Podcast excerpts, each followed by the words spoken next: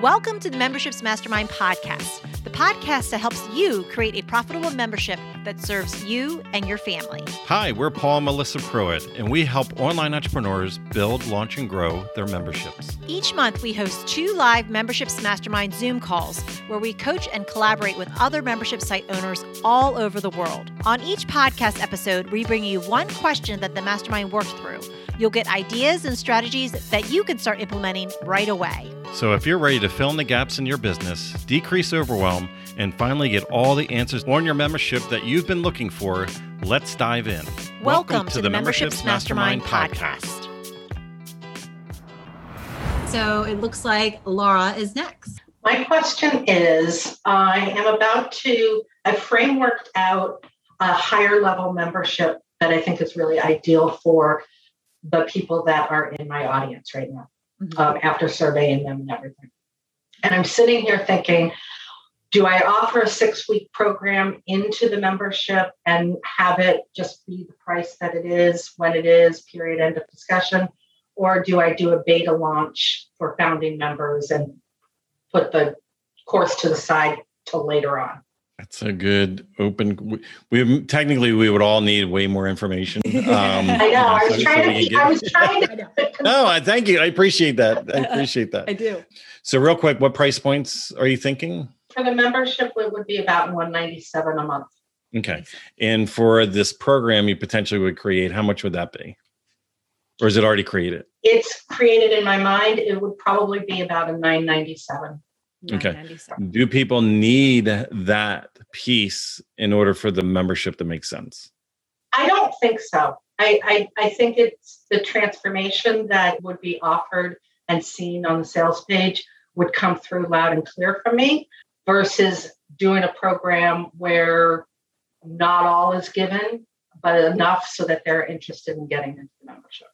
Okay. Okay. All right. Good, good. So anybody have any input as far as doing a back end membership? Versus going directly into membership? Oh. Uh, all right, you got Belinda. Belinda.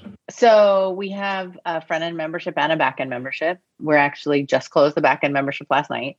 And so we have the Cash Flow CEO program and the Cash Flow CEO Academy. And my vision was that I didn't want to be creating content for the Academy. I wanted it to be a continuation off of this core signature program. And I wanted to be more about implementation and accountability. And that's what it does. But what it also does is it limits the number of people that are going to come into my back end membership based on who's in my front end membership. Mm-hmm. Right. And and we like the last launch, we had 70% people of come, you know, to come in, which was amazing.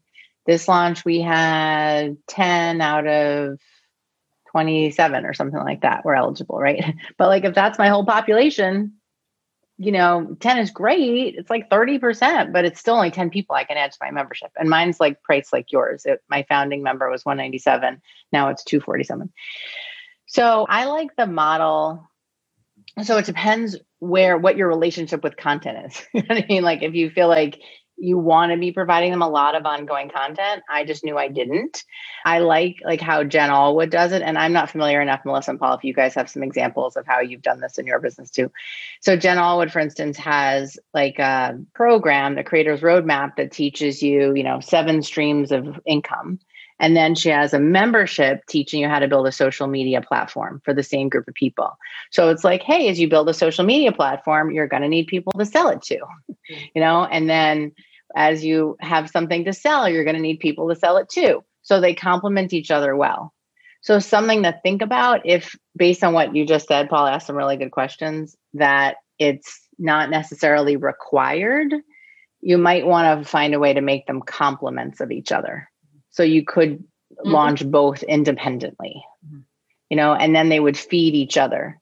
Because once they work with you, I'm sure you're building that know, like, and trust factor, and then they're um, wanting to work more with you right? So i'm sure that there's a way that you could work the two together in a complementary way unless you wanted a, a, linear path from one to the other. Just know that it does end up being the nice part is you can charge a little bit more oftentimes because it is a little bit more exclusive kind of but you just run that that limitation that it's only if they come through the front one can they get to the back one?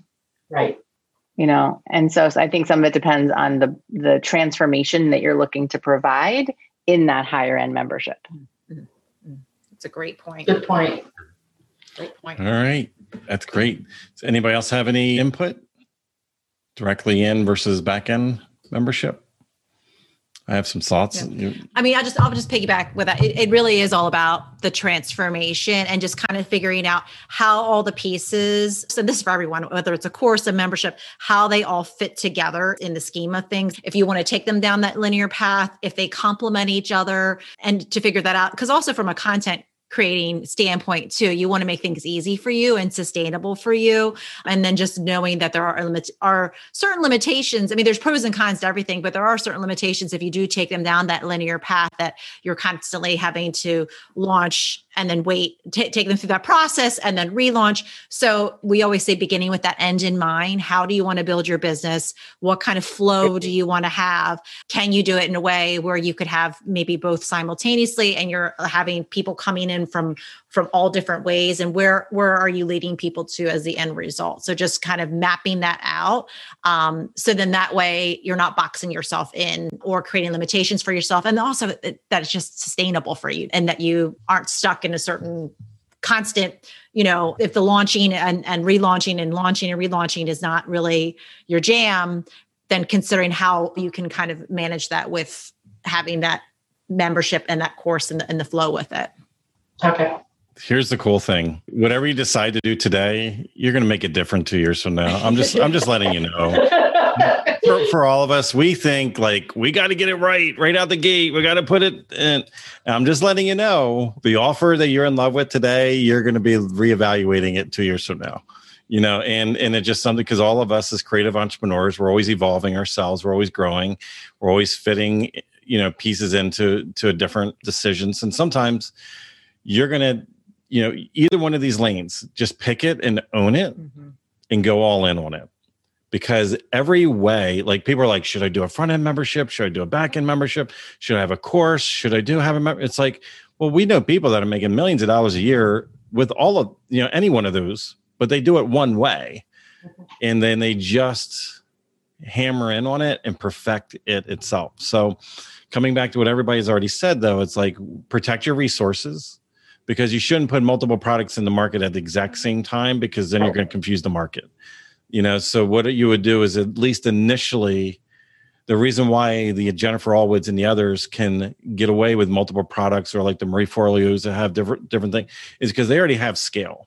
They already have big bucket of influence and everything. And they're like, these people are willing to give me more money. So if I just created another program that complements, there's just a certain percentage that's going to leap over to this other thing.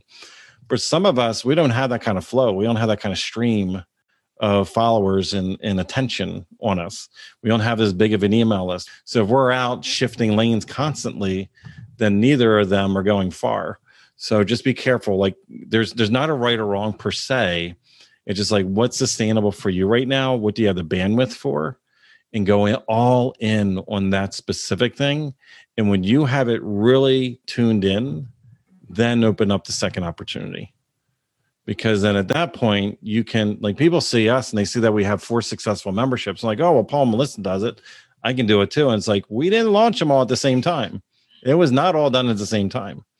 You know memberships mastermind all access came as it was like an accidental membership. Mm-hmm. we were doing these calls and then people after the end of the call was like well can i get the replay? Like it, it was great. We called it live but like i would like to go back and revisit that and even though we recorded them we like we didn't have a mechanism. And it was just like it was a natural tension that we didn't even realize that was there.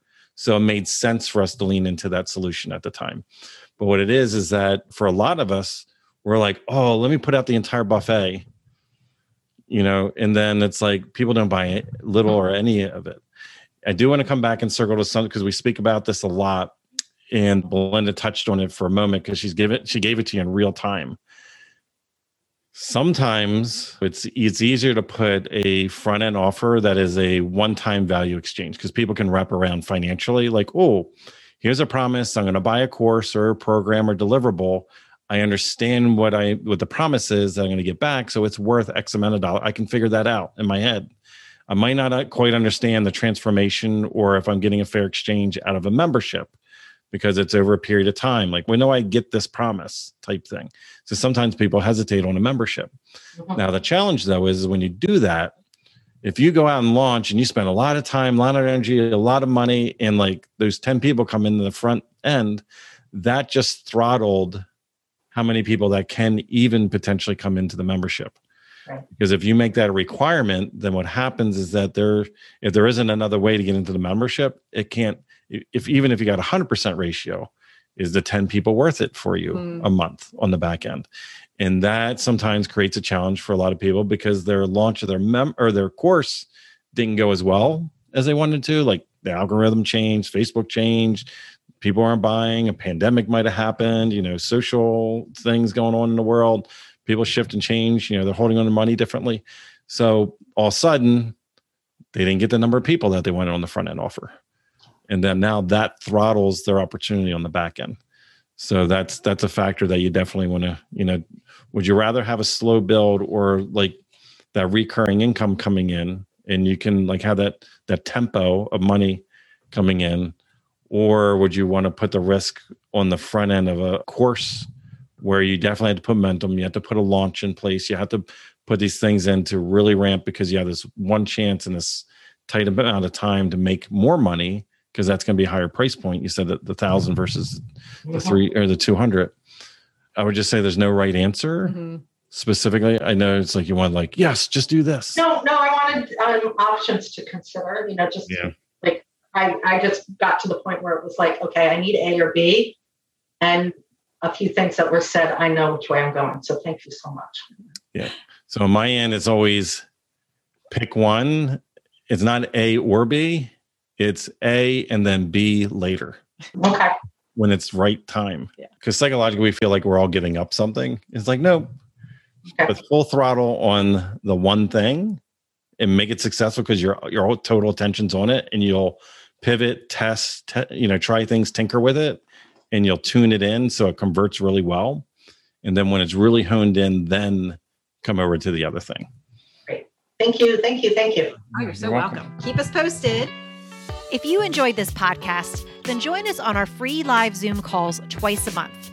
You'll get to ask your membership questions and hang out with awesome membership owner peeps. Just sign up to be notified at membershipsmastermind.com.